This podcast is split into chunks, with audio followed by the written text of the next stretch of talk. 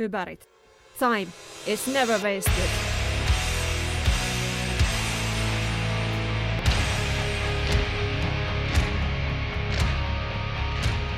Hypärit, eli Hybrid Children tai Hybrid Children, ensimmäinen pitkäsoitto Bleed Baby Bleed, kolmen huutomerkin kerran julkaistiin 15.3.1993. Miten, minkälaisia muistoja tämän levyn biisien tekemisestä ja äänityksestä ja yleensäkin siitä hulapaloista, mitä siihen ympärille liittyy? Minkälaisia muistoja Jasse Salonen sulle tulee siitä mieleen? No tota, se, muistot ovat luonnollisesti sekavat, kun siitä on niin kauan aikaa. Mutta tota, se meni aika lailla, sitten se oli jo sellainen, alkoi olla rutiinia siinä mielessä, että kolme kertaa oltiin oltu jo studiossa oikein äänittelemässä, että se oli, ettei ollut sellaista mitään sinänsä uutuuden viehätystä eikä ihme kipsailua siihen sen kummemmin. Sen muistan, että mm, Miettinen, eli mikä sitten Räkärodeota teki ja oli siis ensimmäisen suomalaisen, tai ei ensimmäisen, mutta tunnetumman suomalaisen punk-lehden tai punk-fantsinen Hilseen niin kuin pääjehu.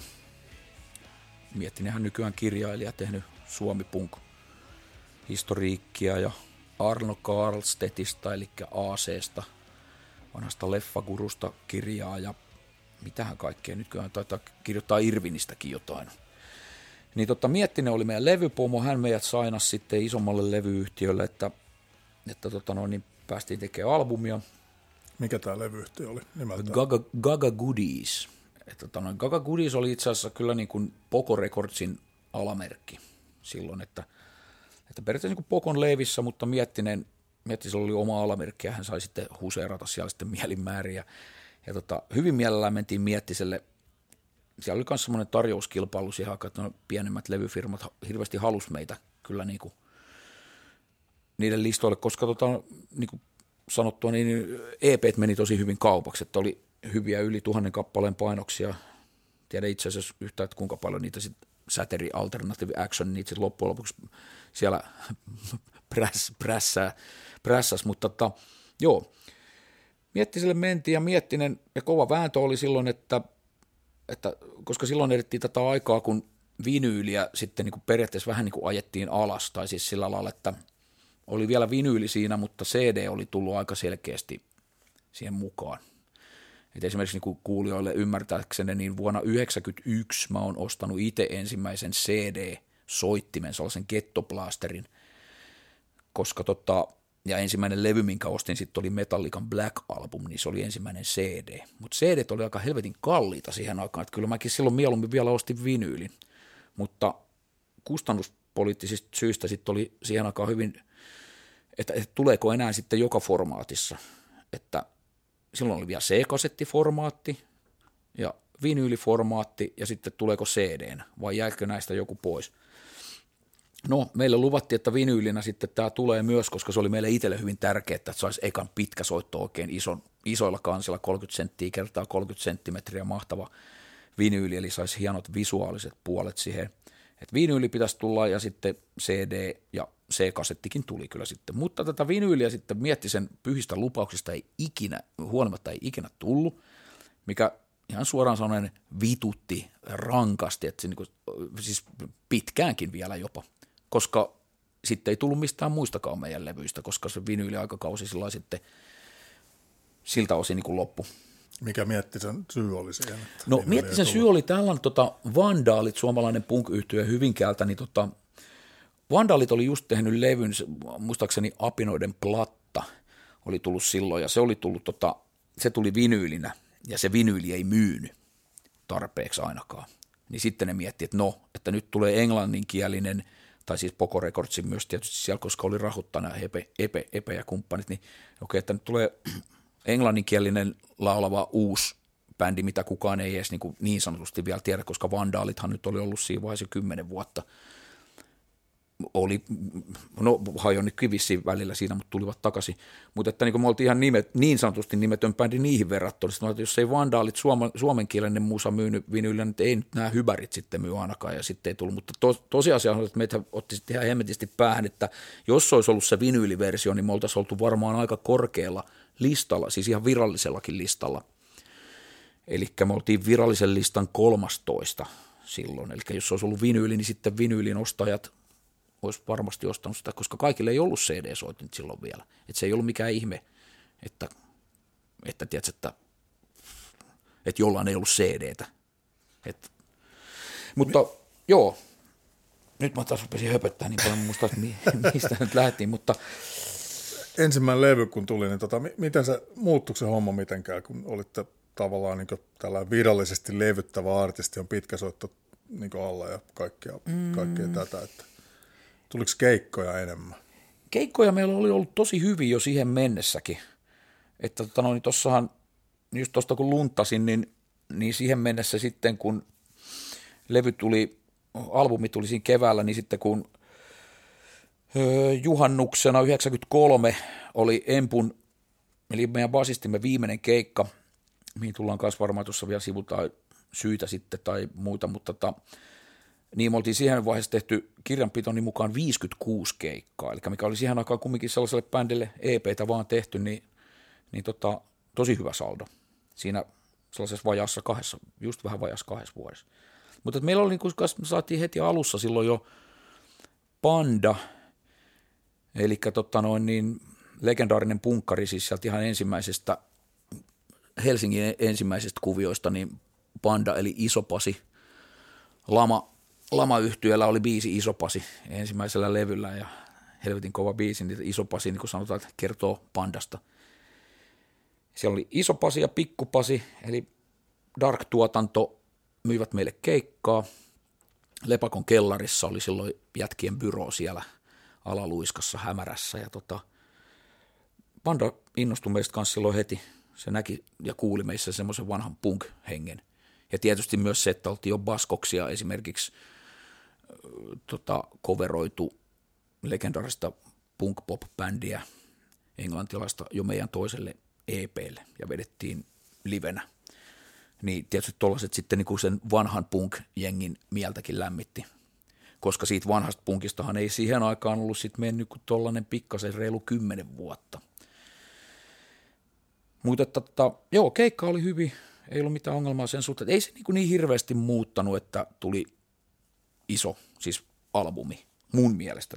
Siis sille, että se oli sellaista tasasta härdeliä ja kasvua ja hirveä hinku oli meillä ja ajateltiin, että nyt lähdetään heti niin kuin ulkomaille jo pahtamaan tästä näitä englanninkielistä matskua. Ja siellä oli esimerkiksi Valtari oli tuttuja jätkiä, niin Valtari jätkät oli jo silloin käynyt Saksassa oleilemassa, majailee siellä ja niillä oli niin kuin siellä semmoista omaa kannattajakuntaansa. Ja mä ajattelin, että jos joku valtari sinne menee, että mennään mekin, että lähdetään mekin, että englanninkielistä matskua tässä heitetään, niin että, että tästä päästään, päästään reissaamaan. Että se niinku, sehän siinä oli jo hyvänä porkkanana. No sama kuin Suomen kiertämissä. Kiva, että näkee uusia paikkoja, uusia ihmisiä, uusia mimmejä ja pääsee dokailemaan uusiin paikkoihin ja ja, ja jätkien poikakerhon kanssa pyörimään, niin mikä sen parempaa tuolla nuorena jäppisenä, niin se on ihan juhlaa. Ja sitten vielä, että hei, että mehän voidaan lähteä ulkomaallekin, että ja ilman muuta lähdetään, että hinku oli kova. Käydään katsoa, että mikä siellä on meininki.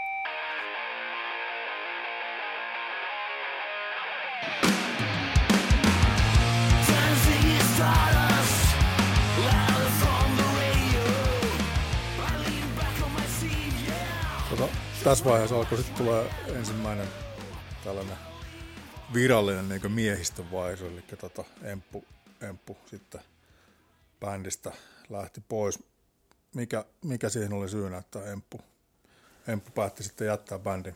Joo, ja siis se on, tuli se tähän, mieli... Sorry, sanotaan vielä tähän tällainen tota, kuulijoille mm. vielä tällainen tieto, että mun tietojen mukaan hypäreistä hän ei ole ikinä erotettu ketään, että siitä on vaan porukka on vaan siis vaihtunut, että niin. ketään ei ole, kenellekään on kenkään. Kyllä, tämä pitää ihan paikkansa, tai siis niin kuin tähänkin päivään asti, asti tai sanotaan ainakin, ainakin tähän päivään asti pitänyt paikkansa, eli tämän 30 vuotta että tota, ei ole kukaan saanut kenkää, että kaikki on lähtenyt niin kuin siis sit omasta päätöksestään – Vuorisen lähtö, tai se, siinä on pientä sellaista tulkinnanvaraisuutta, mutta mennään siihen myöhemmin, koska sitten ollaan vasta, niin kuin, se tuli 2000-luvun puolella.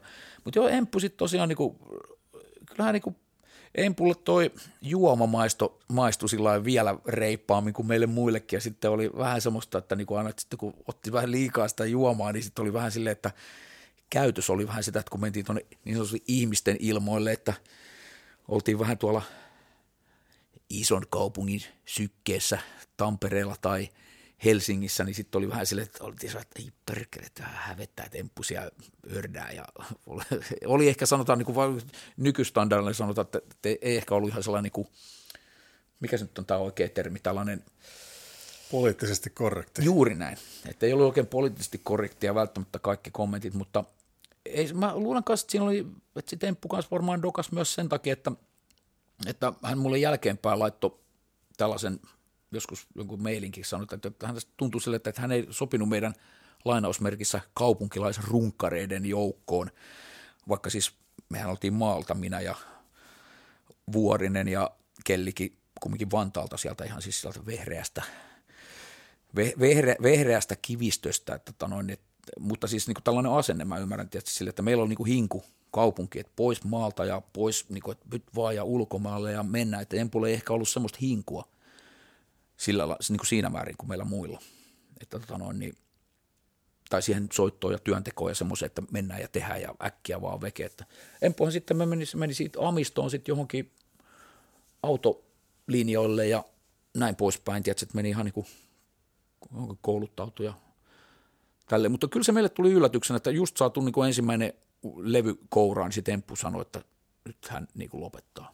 Mutta ihan hyvässä hengessä meni se silleen, että sitten saatiin pale treenautettua siihen sitten mukaan, että, ja, tota, ja sovittiin ihan sillä, että viimeisessä biisissä Nummirokissa siellä oli juhannuskeikka ja hulabalo tietysti oikein meneillään, niin että viimeisessä biisissä tota, Emppu pistää basson sitten paskaksi lattiaa ja, ja ja hommat on siltä osin selvät. Ja sitten seuraavana viikonloppuna oli uusi jätkä kehissä. Mutta tota, öö, niin, ka- kaikilla on niinku aikansa. Sama niinku, että jonkun aikaa niin kauan kun se toimija on mielekästä, niin, niin et ei sitä pidä sitten tietysti niinku jatkaa väkisellä. Et mä luulen, että Empulle tuli tuollainen meininki, että ei tuntenut olonsa kotosaksi siinä niin kuin ilmapiirissä. Ja, ja pääsi kumminkin tekemään, että oli tehnyt jo – just, että mikä oli tärkeää meille alun perinkin, niin kuin tässä meille muillekin, että saa sitä omaa musaa levyllä, että se on vittu makea, että hei, kattokaa, tässä täs mulla on nyt EP tai vinyylikouros, että mä soitan tässä ja näin, niin ehkä se riitti. Mutta en on kyllä sitten kyllä soitellut kanssa jossain muissakin bändeissä sen jälkeen, että ei se nyt täysin so- soittohommia tietenkään ole jättänyt. Sanot että keitto maistuu vähän, vähän paremmin, niin tota, tätäkin on ehkä vähän nykyään kuuntelijoiden saattaa olla vaikea ymmärtää, että, että siihen aikaan oli aika siis normaalia, että sitä alkoholia kulu ennen keikkaa, keikan aikana ja ehkä varsinkin sitten keikan jälkeen, niin tota, olisi teillä ikinä, ikinä sellaista aikaa, että olisi ehkä alkoholin käyttö saattanut jopa haitata sitä esiintymistä? No siis ihan varmasti oli. Toisaalta mä luulen myös, että se kuului siihen juttuun, tai ainakin uskoisin, että, kaikki, niin että se oli oikeastaan vähän – tai siis no, miettää nyt vaikka Maho Neitsyt tai jotain tällaisia, kun oli tottunut niin kaikkein punkkiräimettä ja muuta katsomaan, niin sehän niin kuuluu myös siihen juttuun, että ei sitä nyt karsastettu, että päinvastoin, että varmaan sitä oltaisiin katsottu vähän ihmeessä, että joku Johnny Thunders, muistan vielä, että niin kuin, millä oli kova maine siis, että se on aina ihan tööt siellä – niin totta, että jos se olisi mennyt selvänä sinne, niin varmaan porukka olisi saattanut pyytää rahat takaisin, että eihän tämä nyt ollutkaan sitä, mitä meille luvattiin, kun mainoksissa oli komeasti, että bändille, että catch them while they're still alive, että nämä ukot on ihan henkihieverissä, että nämä on ihan tööt täällä, näin, se oli jotenkin, no joo, kumminkin se semmoinen, että onhan siinä semmoinen määrätynlainen glamouri, että äijät, ja tiedätkö, että päivästä toiseen ei tiedä mikä päivä on ja keikkabussissa ja olut virtaa ja ties mitkä ja naisia on ja rokki soi, että ei tarvitse päivätöihin mennä, niin siinähän on semmoinen hohto. On ainakin ollut silloin ennen muinoin, kun me, me, meikäläiset on aloitellut. Ja eikä sitä käy kieltäminen. Niin tota, ihan varmaan ollut myös silleen, että soitto olisi voinut mennä meillä monillakin keikoilla paremmin kuin olisi ollut selvinpäin, mutta sitten eri asia on se, että oltaisiko me sitten jo hajottu siinä niin kuin niillä keikkareissuilla ja siihen kaikkeen venailemiseen ja siihen säätöön, jos olisi kaikki ollut selvinpäin siellä pinnakireillä. Et, et kyllä meidän bändissä oli sellaisia, että muistan ihan sellaisia pitkiä reissuja kanssa, mihin toivottavasti tuossa kohta tullaan edessäpäin niihinkin, niin tuolla kun sä meet pienessä pakussa, pu- olosuhteet on siis tosi räkäset ja kämäset ja hikiset ja sä oot ihan oikeasti nyt kirjaimellisesti istut, istut toisten sylissä ja jos sä haluat vetää sitä pitkäkseksi, johon sä menet sinne niin lattiatilaa ja siellä ollaan ihan tappi tuntumassa niin äijät sille, että ei mahdu edes kääntymään, niin, niin kyllä se kummasti helpottaa, kun sä otat siinä muutamat kaljat ja sittenhän sen tietää, että sit kun otetaan tässä kalja ja toinen ja sitten sit se menee siihen röllimeininkiin, että – röllipeikkokin vetetään, alkaakin tuntua aika mukavalta. Ja otetaan lisää, niin tuntuu vielä mukavammalta. Niin tämähän on tämä legendaarinen kierre, että juopon tai rokkarin tai kenen tahansa nyt kierre, niin toiset syö, ajaa kun on tullut hyvää, hyvää, vedetään vähän lisää, niin tulee vielä mukavampi, lepposampi olo, niin toiset juo ja toiset tekee nyt sitten mitä kukakin, niin se niin kuuluu siihen juttuun, ja siis kuuluu tietysti yhä jossain määrin, mutta – Välillä enemmän, välillä vähemmän. Mutta onhan se sel- selkeä, että soitathan sä nyt paljon paremmin, jos sä oot selvinpäin. Mutta, mutta myös, että kyllä sellainen pieni piiskaryyppykin, niin se kummasti rentouttaa ja sousta saattaa tulla parempi, mutta siinähän se juttu just onkin, että miten sä osaat pitää sen. Että se on niin kuin, jos sanon sanottu, että se on kuin pommin rakentamista, että katsotaan, että räjähtääkö se pommi sitten niin kuin käsiin, että otetaanko tilkka vielä vai tilkka liian vähän. Niin nämä on näitä, on näitä mistä me voitaisiin keskustella ja miettiä, että kannattiko vetää vai ei. Tämähän on legendaarinen Kouvolasta lähtöisin oleva rumpali Twist Twist Erkinhari joskus aikoinaan sanonut, että jos meinaa humalassa soittaa, niin pitää humalassa treenatakin. Niin, jos mä muistan myös sama, tota noin, niin luin tässä myös just jonkun punk opuksen tuossa, niin lama, lama jätkät oli myös sitä mieltä, että, no, että kun kännissä tullaan ollen kumminkin keikalla, niin sitten kännissä nämä pitää ne biisit mennä, niin sitten oli, pointti oli se, että me menivät lepakon kellariin, niin jokaisen piti vetää, että oliko se nyt vähintään puoli pulloa sorbusta vai oliko se niin kuin pullot niin kuin oma, tai sorbusta tai omaa valitsemansa juomaa ennen kuin sai koskeekaan niin kuin mihinkään soittimiin. Ja sitten sen jälkeen vasta otettiin, että, silleen, että treenataan sitä, että osataan sitten myös siinä alan, alan kuosissa vetää se sitten keikalla. Hän kuvastaa aika hyvin sitä, että miten ajat on, ajat on muuttunut. Onhan ne muuttunut, ja joo. Ajat, ajat tietysti muuttu hyväreissäkin, ja tota, tota niin, Empun, Empun tota, perintöä saapui jatkamaan sitten tota, myöskin tosi legendaarinen hahmo, eli Pale Paul Kyyrö. Mitäs Pale bändiin päätyi?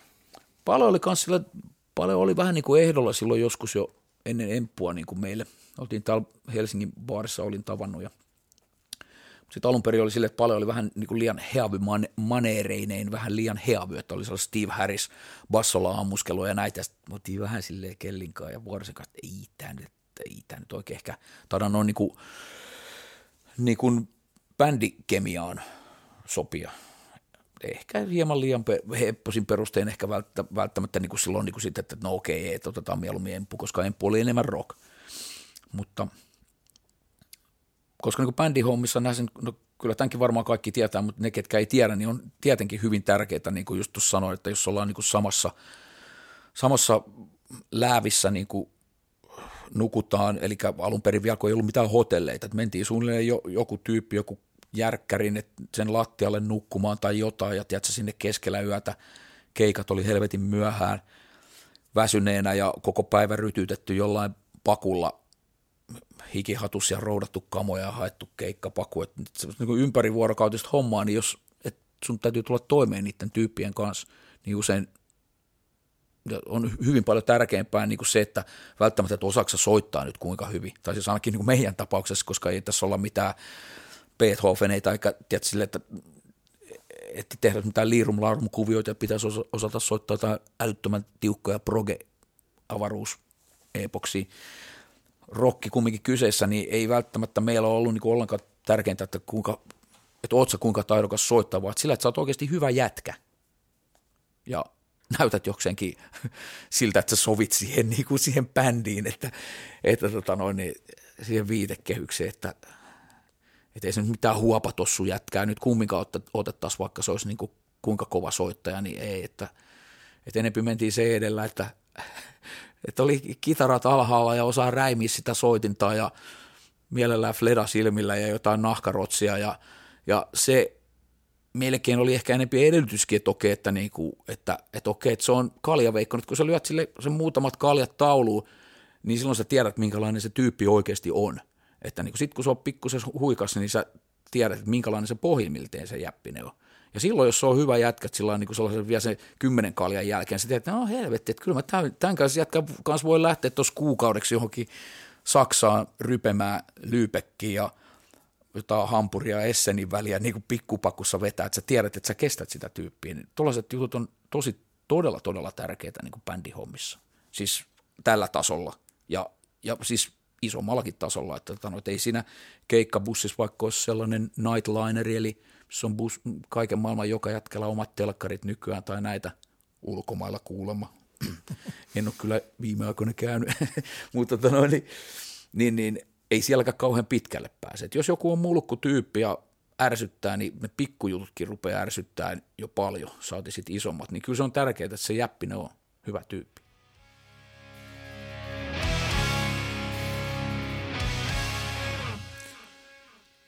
Mennään tuossa vuotta 94 ja silloin tota 1994 korjataan vielä sen verran, että ollaan oikealla vuosituhannella. Honeymoonin Babylon levy tuli 94 ja tota, missä vaiheessa nämä ensimmäiset ulkomaan kuviot alkoi tulee?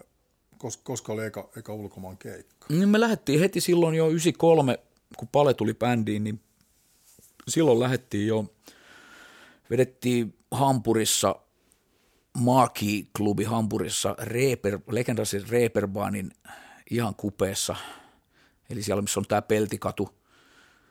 Mä en tiedä, onko sitä enää onko, onko sekin kanssa niin tällainen poliittisesti epäkorrekti, että on siis, no kerrotaan nyt niille, ketkä ei tiedä, niin peltikatu, eli se missä oli sellaiset niin peltiset ovet tai tollaiset, sä pääsit sinne, ja sinne ei naisia itse asiassa mutta edes päästetty. Eli se oli vaan miehille, tästäkin varmaan joku kyllä nostaisi niin kohan älkää, että ei sitä varmaan enää ole siellä. En tiedä, täytyy googlata. Peltikadulla ja huorat on siellä, toiset näyteikkunoissa ja sitten siellä mennään ja kuka nyt haluaa minkäkinlaisen ostaa ja siellä on kaiken näköistä, siellä on sellaista perheen emännän näköistä ja vanhempaa mummelia ja toista simpsakkaa ja näin poispäin. Ne oli siinä ihan kulman takana ja Maaki-klubi siinä, se oli meidän eka keikka. Kova juttu tietysti, kun Reeperbaanille vielä, kaikki oltiin vielä Irvin faneja. Siis ihan oikeasti, ettei mitään edes kieliposkessa. Sant Pauli ja Reeperbaanit kuunneltu jo skidista asti, niin sinne keikalle joo ja, ja tota, mutta olihan se silleen, todellakin niin Lopen perunapunttina lähtee täältä stadista, niin no meillä oli muitakin suomalaisia bändejä siinä matkassa. Niin tota, oli Road Crew, missä muun muassa soitti Hiili Hiilesmaa, joka sitten tuottanut Himin ensimmäiset levyt. Oliko Razor Blade Romansenkin? Tai en, en muista, mutta ainakin Himin ekat ja ja kaikki siis Amorfikset, Sixtinaanaiset ja nämä. Hiilenbändi Road Crew oli siellä myös ja, ja näitä tällaisia ihan vaikuttajia, ketkä niinku sitten tunnettuja kasvoja. Esimerkiksi Mokoman Annala Marko oli Slum, Slum Gudgeon bändinsä kanssa siellä samalla keikalla, taisi olla eri päivänä vaan. Samassa bändissä myös soitti Pätkä, eli tota, Juhana Rantala, Juhana Rantala eli sitten Himin rumpali. Niin tota, että, ja sitten oli Lowdown Shaking Chills Tampereelta, missä oli Jarkko Jokelainen siis, mikä sitten perusti Flaming Sideburnsin ja nykyään kirjailija, Helsingin Sanomia toimittaja. Että siellä oli niin näitä tällaisia, että et, et kaikki on ottanut sieltä varmaan luullisen ensikosketuksia niin ulkomaan reissuihin. No mutta joo, siellä, siellä pyörittiin, vedettiin keikka suunnilleen toisillemme, koska tota noin, niin klassinen homma, että promoottori oli kuulemma niin kuin jotenkin maksa pamahtanut ja kaikki mainostus oli tämän takana ja sitä ei ollut mainostettu juuri mitenkään jotenkin siellä. Melkein oli silleen, että meidän suomalaisten lisäksi siellä sitten ehkä oli kourallinen jotain saksalaisia, niitä ketkä oli eksynyt siitä huorakadulta. mielenkiintoisia juttuja muuten Seppi, niin tota, ja detaljeja pakko kertoa tähän, niin sitäkin ihmeteltiin, että, tai ei se nyt ihmetelty, mutta katsottiin, kun se oli, syksyä oli, että, että se on toppahaalarit päällä, niin kuin naiset pyörii. Ja siinä katukuvassa siellä, että ei sillä peltikadulla, että ei me siellä nyt koko ajan päivystelty. Niin pointti oli se, että sä tunnistit siitä, että oli, no onko huorakin niin kuin tällainen e, e, poliittisesti epäkorrekti, niin on siis prostituoidut, niin sä tunnistit siitä, että niillä oli sellainen niin kuin, niin sama kuin, niin kuin lasketteluhaalari. Ja, mutta mikä nyt tietysti on selvää, että tietysti sä pääset, kun sun hommat alkaa, niin sun on helppo ottaa siitä, että, että niin kuin, ja sä et jäädy siellä ulkona, koska ulkona oli kylmä. Joo, mutta nämä, nämä oli sitten vähän sellainen silmien avaaja, kyllä vähän niin kuin lopen perunapuntille, että jaa, okei. Ja sitten oikeasti ne huorat siellä niin kuin juoksi siellä meidän yöpa- yöpaikkakin oli jossain kellarissa, semmoiset hirveät lutikkapatjat ja siis aivan niin kuin semmoinen läävä, läävä, että siis ei tullut mieleenkään, että olisi mitään vaatteita ottanut pois, kun siellä nukkuu, että kuteet ja nahkarotsi päällä piti nukkua, että ei saa siellä.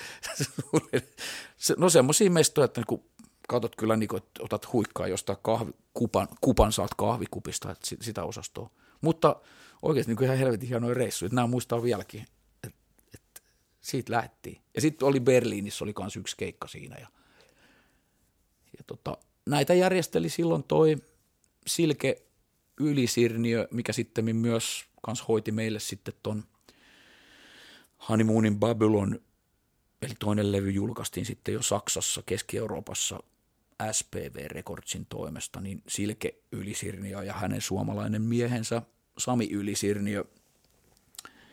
Joka soitti, soittiko Valtarissa siihen Joo, aikaan? Sami soitti Valtarissa siihen aikaan ja nykyään Sami on soittanut Saksan speed metal-legenda, thrash metal-legenda Kreatorissa. Sami on soittanut kitaraa jo ainakin 20 vuotta, en tiedä. No joo, mutta siis kumminkin. Niin he niin kuin periaatteessa heidän sillä edesauttamana me saatiin hyvin pitkälti se Saksan Keski-Euroopan levydiili silloin sitten myöhemmin. Mutta he niin kuin järkäs, silkeä järkäs näitä keikkoja sinne. Honeymoonin Babylon levy tosiaan tuli 94. Mikä, mikä biisi sun mielestä siltä levyltä kuvastaa niin tämän, tämän, tätä levyä ja mikä sieltä kannattaisi nyt tähän väliin soittaa? No mä tiedän, on tässäkin aika paljon erilaisia bi- biisejä, en tiedä mikä niinku parhaiten kuvastaisi kokonaisuudessaan, mutta toi God in the City hän nyt tietysti, kun siitä tehtiin videokin sitten oikein niin, kuin niin sanotusti suht, no isolla rahalla, mutta ihan ammattimaisesti englantilaisin voimin, niin se on kuultu. Jos ei ole, niin kuunnelkaa Spotifysta. Mutta laitetaan toi We Were All Born Naked. Se on sellainen reipas, hauska, humoristinen tiukka ralli, mikä on aika kimurantti ja hyvää hoilotusta.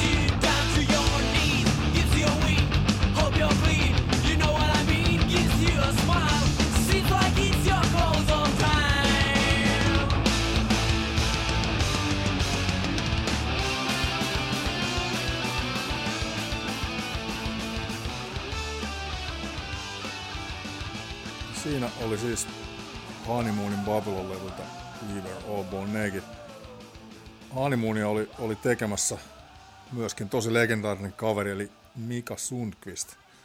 Minkälainen, minkälainen kaveri? Moottoripyörä on moottoripyörä. siis skootteri on lälläripyörä. Skootteri on lälläripyörä. Kaveri oli tehdä rokki- tai punkkilevyä. Jota oikeastaan niin kuin, itse asiassa Sundqvist ei ollut sitä tekemässä, mutta Sundqvisti, tehtiin Sundqvistin studiolla, miksattiin se. Hän oli silloin muuttanut MSL, legendaarinen MSL-studio, mikä oli sitten, me oli tuolla Lempäälässä, missä se nyt oli. Itse asiassa me ensimmäinen Bleed Baby Bleed miksattiin myös MSL-studiolla, mutta silloin MSL oli vielä eri paikassa. Mutta Sundqvist oli muuttanut tuonne Kihniöön ja hän siellä käväisi, kun me miksattiin tota levyä ja tota Viitasen Jani ja Kellin kanssa. Ja Sundqvist tallusteli aina sinne, tiedettiin totta kai hahmo hormonihiiristä ja moottoripyörä ja moottoripyörästä ja mä itse tietysti muistin vielä Alvari Tuohitorvi, siis 70-luvulta. Älä iske tuijaa, tuija sua huijaa, meininkiä ja näitä. Niillä oli itse asiassa ihan hyviä jytäbiisejä, nekin kansi kuunnella tuolta Spotifysta, niin, tai mistä nyt kuunteletkin. Ja tota, Sundqvist kävi siellä tallustelemassa, tuli katteleen siellä lantsarit jalassa ja sellainen, mikä tällainen pohjalaispaita, se on Jussi-paita päällä. Ja muun muassa niin tuossa äsken kun kuunneltiin toi We Were All Born Naked, niin me oltiin, oltiin miel, miellytty silloin niin tällaiseen kuiviin, niin sanottu kuiviin soundeihin, että ei ole kaiutettu. Että mä en ikinä oikein tykännyt sellaisesta hirveästä stadikkakaijuista, että tuntuu, että, niin sillä, että bändi vetää jossain niin tyhjässä uimahallissa, tiedätkö, sillä niin kuin tyhjennetyt altaat, sieltä kauhea kaiku, niin mä, mä en oikein semmoista digannut ikinä, eikä muutkaan jätkät kelli vuoden ja no paljasta mä en tiedä, paljon saattaa dikkaa stadion soundi, mutta tota no, niin, kuivia soundeja haettiin, eli sellaista, että ääni tulee niin tuossa läheltä, että se sopii meidän musaan paremmin. Ja niin kuin saatoitte huomata tuosta äskeisestä biisistä, jos tarkkaan kuuntelitte, niin Sundqvist tulee silleen sitten sillä Tampereen murteella sitten Viitasen Janni sanoi, että vähän, että minkälaista nämä jätkät niin kuin täällä. Sundqvist kuunteli sanoi, jaa, jätkät on tullut tekeen demo. Ne kuulosti sen korvaan niin sellaista demolta. Mä olin sillä, että tässä on ihan sata Alvari Tuohitoron jytäsoundi. Sitten sä oot, joo, että kyllä, toi, kyllä mä ton tunnista.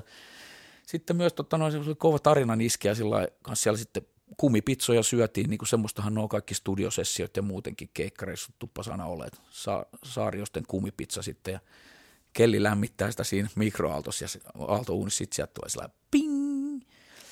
Kelli ottaa sen sieltä kumipizzalautasen ja nuuskii sitä ja laulaa saarioisten. Ja hä, hä, hä, hä, naurettiin siihen. Sundqvisti kattoo älkää pojat naurako, mä oon tehnyt ton biisi. Ja mikä pitää paikkaa, se kertoo, että se on oikeasti tehnyt sen. Aina riittää aikaa olla viime seurassa toisten, jouluruoka on saarioisten. Se on tehnyt sen tunnaria. Se kertoo myös muut, monia muita hauskoja läppiä. Semmoisiakin, mitä ei hänen kirjasta muuten selviä. Siitä on tullut myös semmoinen Sundqvistin elämäntarina, paksu tiiliskivikirja – Vesa Kontiaisen kirjoittama muuten, niin tota, lukaisin sen, kertoi kaikki tarinoita näistä just, että tota, miten hän sitten, tota, se oli tehnyt muun muassa, pakko kertoa tähän väliin, silloin kun oli tämä Stormwing-bändi, mikä sitten teki, eikö ne, tehnyt, ne teki näitä Jallis, Jallis, kuka hiton Jallis ja mun mielestä kun Estonia-biisinkin sitten teki, se on aivan karmea ja näitä kaikki, mutta ne teki näitä niin se kertoi näitäkin, hän oli, tota, teki paljon yhteistyötä niiden kanssa. Just tällaiset, yrittää keksiä sellaiset, mikä menisi kansaan, että saada sellaisia hoilutuksia. Ja varmaan teki jotain gliiderineekin. En ole nyt ihan varma. Kertoi näistä, kuinka hän on niiden kavereiden siellä jeesaajana sanoi, että kaikki, että joo, pojat tuosta lähti ja tota noin, niin auto niillä hajos, no mä sitten kävin niitä yötä myöten sieltä hinaamasta, mä niitä jeesalle ja sitä ja tätä ja äänittelee. Ja sitten jos pojat ei saa naista, niin mä annan niille sitten persettä. Ja tiedätkö, tällaisia tarjoita. Me hirnutti ihan täysin palkeisen äijän jutulle. Se kertoo aina näitä. Ja myös kertoi siitä, että koska sinne oli kanssa jonain päivänä tuli popera sinne. Sitten mun mielestä Petander tuli sinne kanssa ja jotain tissuttelemaan sinne. Siellä oli semmoiset parakkisängyt tai semmoiset niin siinä toisessa päässä sitä kodikasta rakennusta. Ja hyvin mukava ja kodikas paikka luonnonhelmassa siellä sellaisen järven rannalla melkein. Niin mä Petander tuli sinne, tulisiko ne joku muukin, ja sitten ne sanoivat, että ei kai haittaa, että nämä tulee tänne, kun se oli joku meidän viimeinen miksauspäivä. Ja sitten tota, totta kai ilman muuta poperaajat tänne. Tulkaa sanoa, että, jotta, että nämä poperan että, tota, niin, sessiotkin menee aina silleen, että ensin niin kuin pari päivää niin kuin siellä vähän niin kuin ryypätään ja otetaan kosanderit auki ja fiilistellään ja kerrotaan kertomiset ja sen jälkeen sitten aletaan, joku alkaa vähän pikkuhiljaa po- polkee bassaria, että aletaan hakea jotain bassarisoundia siellä, niin kuin, että, että kiire ei ole mihinkään. Ja meillähän me oltiin tietysti silleen, että jes, no näinhän ne pitää hoitaa. Kyllä nämä jätkät tietää. Mutta joo, siis hauskoja tarinat, hienoa fiilistä ja siis jäänyt mieleen tosi hyvänä sessiona muutenkin niin kuin Itse siitä äänityssessiosta mä en paljon muista, se, sehän tehtiin Kostin saunassa tuolla Tampereella. Eli Kostelo Hautamäen saunassa, sanottiin saunaksi sitä, koska se oli vanha saunarakennus, mutta Harashow-studiohan se oli virallisesti. Ne oli niin jotenkin sen ekan levyn kaltaiset, niistä mä en paljon muista, mutta miksaussessio oli piru hauska. Sitten alkoi tulla jo tällaista niin, niin sanottua kansallistakin huomiota, eli tota, lähdette jo, olitte ekoja kertoi TV-esiintymässä listaohjelmassa tuli, tuli esimerkiksi playbackinä God in the City. Joo, Mink, kyllä minkälaisia, minkälaisia muistoja näistä ensimmäisistä TV-keikoista? Mm, no semmoisia, joo, se, mutta se oli siistiä, se oli tosi makea silloin, kun voitte kuvitella ihmiset, koska niin kuin ei tietenkään ollut mitään, että sä olisit niin lärviä näkymiä tai sun omia videoita, niin kuin tälleen nykyään sä pystyt katsoa kaikki YouTubesta, mutta kaikkihan oli siihen aikaan vaan, niin kuin, että jos televisiosta tuli, niin se oli se oli hillitön boosti, siis silleen niin kuin sekä itselle, mutta tietysti siis myös niin kuin levymyynnille ja kaikille tietysti. Televisio on mahtava voima. No, se on vieläkin. Että kyllä televisio-ohjelmat silti on niin kuin ihan erilaista kuin tämmöinen niin kuin esimerkiksi, sori nyt vaan niin kuin tietysti nämä podcastit tai jotkut, mitkä tahansa radio tai mitä, kyllä TV on aika kunkku, vaikka niin kuin YouTube selkeästi ja nämä netti niin kuin sillä lailla syrjäyttämiset, koska jengi pystyy katsoa milloin haluaa. mutta joo, käytiin tekemään, koska mä en muista mille sijalle se meni listalla, mutta että top, top 40 listalla sitten meni levy. Vedettiin playbackina siellä ja tota noin, niin hirveä touhutus oli päällä ja sitäkin me ihmeteltiin silleen, että täälläkin on hyvä täällä, että jos me tässä nyt katso Sepi mokataan, niin pystytään painamaan pause, mutta sitä me ihmeteltiin, että miten on mahdollista, kun näin isot systeemit ja äijää on siellä ties hanskat kourassa ja kaikki kuvaa ja jokaisella on oma, oma tyyppi.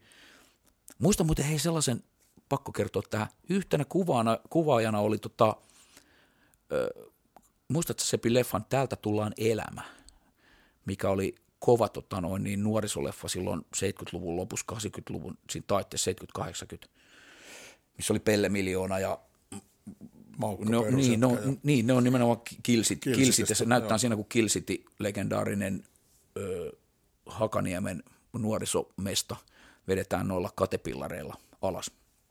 Niin tota, siinä on pääosan näyttely, se toinen, toinen jäbä näistä, tota, en muista mikä sen nimi siinä oli, siis tämä Cadillac Car, siis tämä, jäbä, mikä sitten siinä lopussa kuolee, kun se tulee sieltä makkaratalon, vartijat tulee sitä, tippu, tippuu sinne, tota, sinne tota, tielle, niin tämä jäbä oli kuvaajana siellä. Ja mä, mä olin heti, että wow, wow, että täältä tulee elämäjäbä täällä kuvaajana. Tämä jäänyt mieleen. Ja vedettiin playbackina siinä ja siinäkin kauhean kahdotus, että ei voinut, että piti sitten niinku laittaa kamat siihen niinku ja äkkiä juosta haastatteluun Niina Honkasen haastateltavaksi siihen, että mä sanoin, eikö tässä nyt voi sen verran, että painetaan paussia ja niinku, että vedetään henkeä siinä ja laitetaan kitarat pois ja sitten tullaan. Ei, ei käy, että ei tässä voi, että on jotenkin hankalaa, että jotain mä olin vähän silleen, että en mä nyt näistä kuvaushommista paljon, mutta miten vaikea on laittaa joku klaffi siihen tai jotain.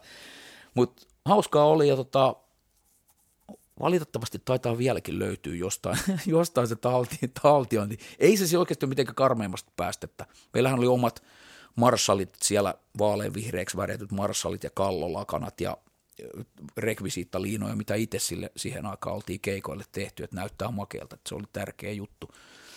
Niin tota, niillä onneksi saatiin somistettua niitä putkihäkkyrälavasteita sille, että näytti ihan kivalta, mutta kyllä se sieltä jostain löytyy Yle Areenan kätköistä. Käykää katsoa. Yle Areenan kätköistä löytyy todella paljon kaikkea siistiäkin.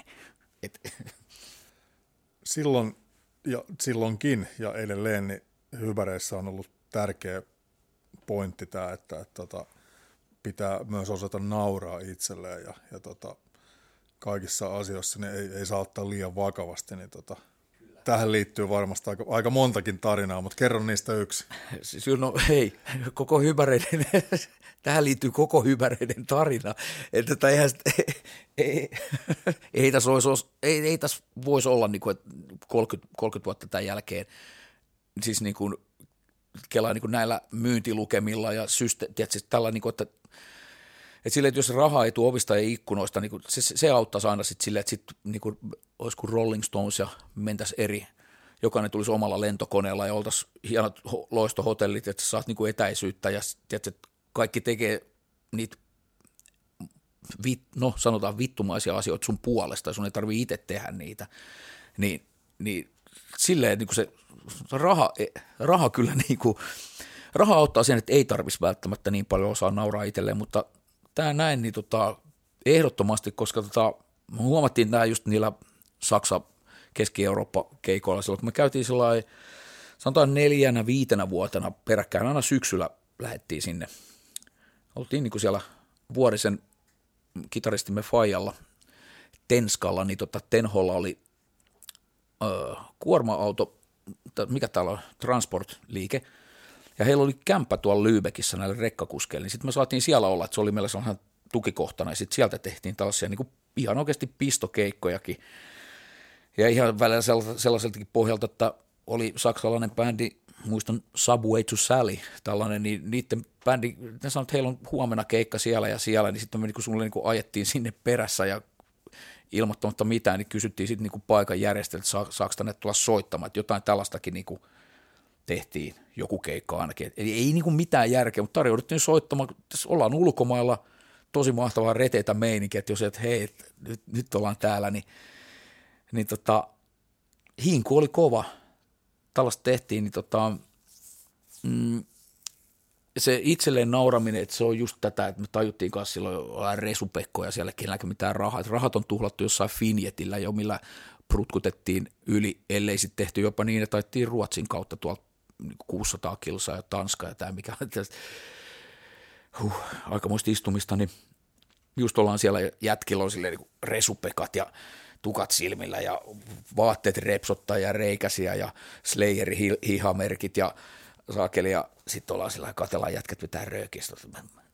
Jätkä sanoo, että jumalista, että mäkin luulen, että mä olen joku kuulee jätkä, että me ollaan varmaan pahimmat juntit koko tässä kaupungissa, missä tulee. Se oli sillä naura, ja kaikki nauraa siihen päälle.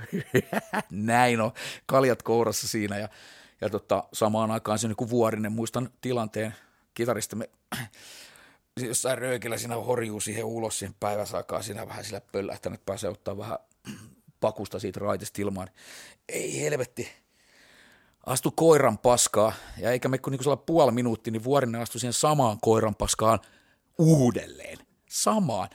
Hirnutti, että ei voi olla totta, että tämä niinku kiteyttää kaiken. Mä oon tästä tehnytkin kyllä niinku biisin rivejä, ja tämä, tämä, tämä tulee vielä jossain, jossain biisissä, koska se on mun mielestä niin, kuin niin hyvä tällainen metafora näille koko meiningille, että välillä tuntuu sille, että, että niin kuin ei hakata päätä seinään, vaan tosissaan niin astutaan siihen samaan koiran paskaa kaksi kertaa, tai hypäreiden tapauksessa varmaan siellä on astuttu aika monta kymmentäkin kertaa. Mutta no ymmärrän, ymmärtän, että pointin.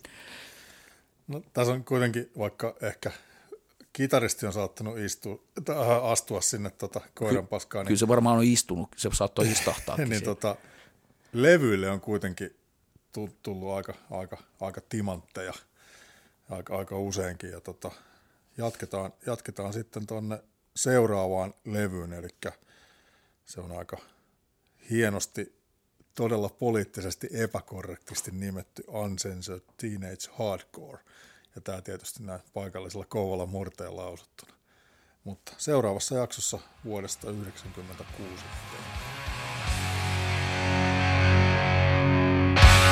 Jatketaan Hyber-historiaa seuraavassa Hyberit Times Never Wasted podcast-jaksossa. Hyvää jatkoa, jos ei omat riitä.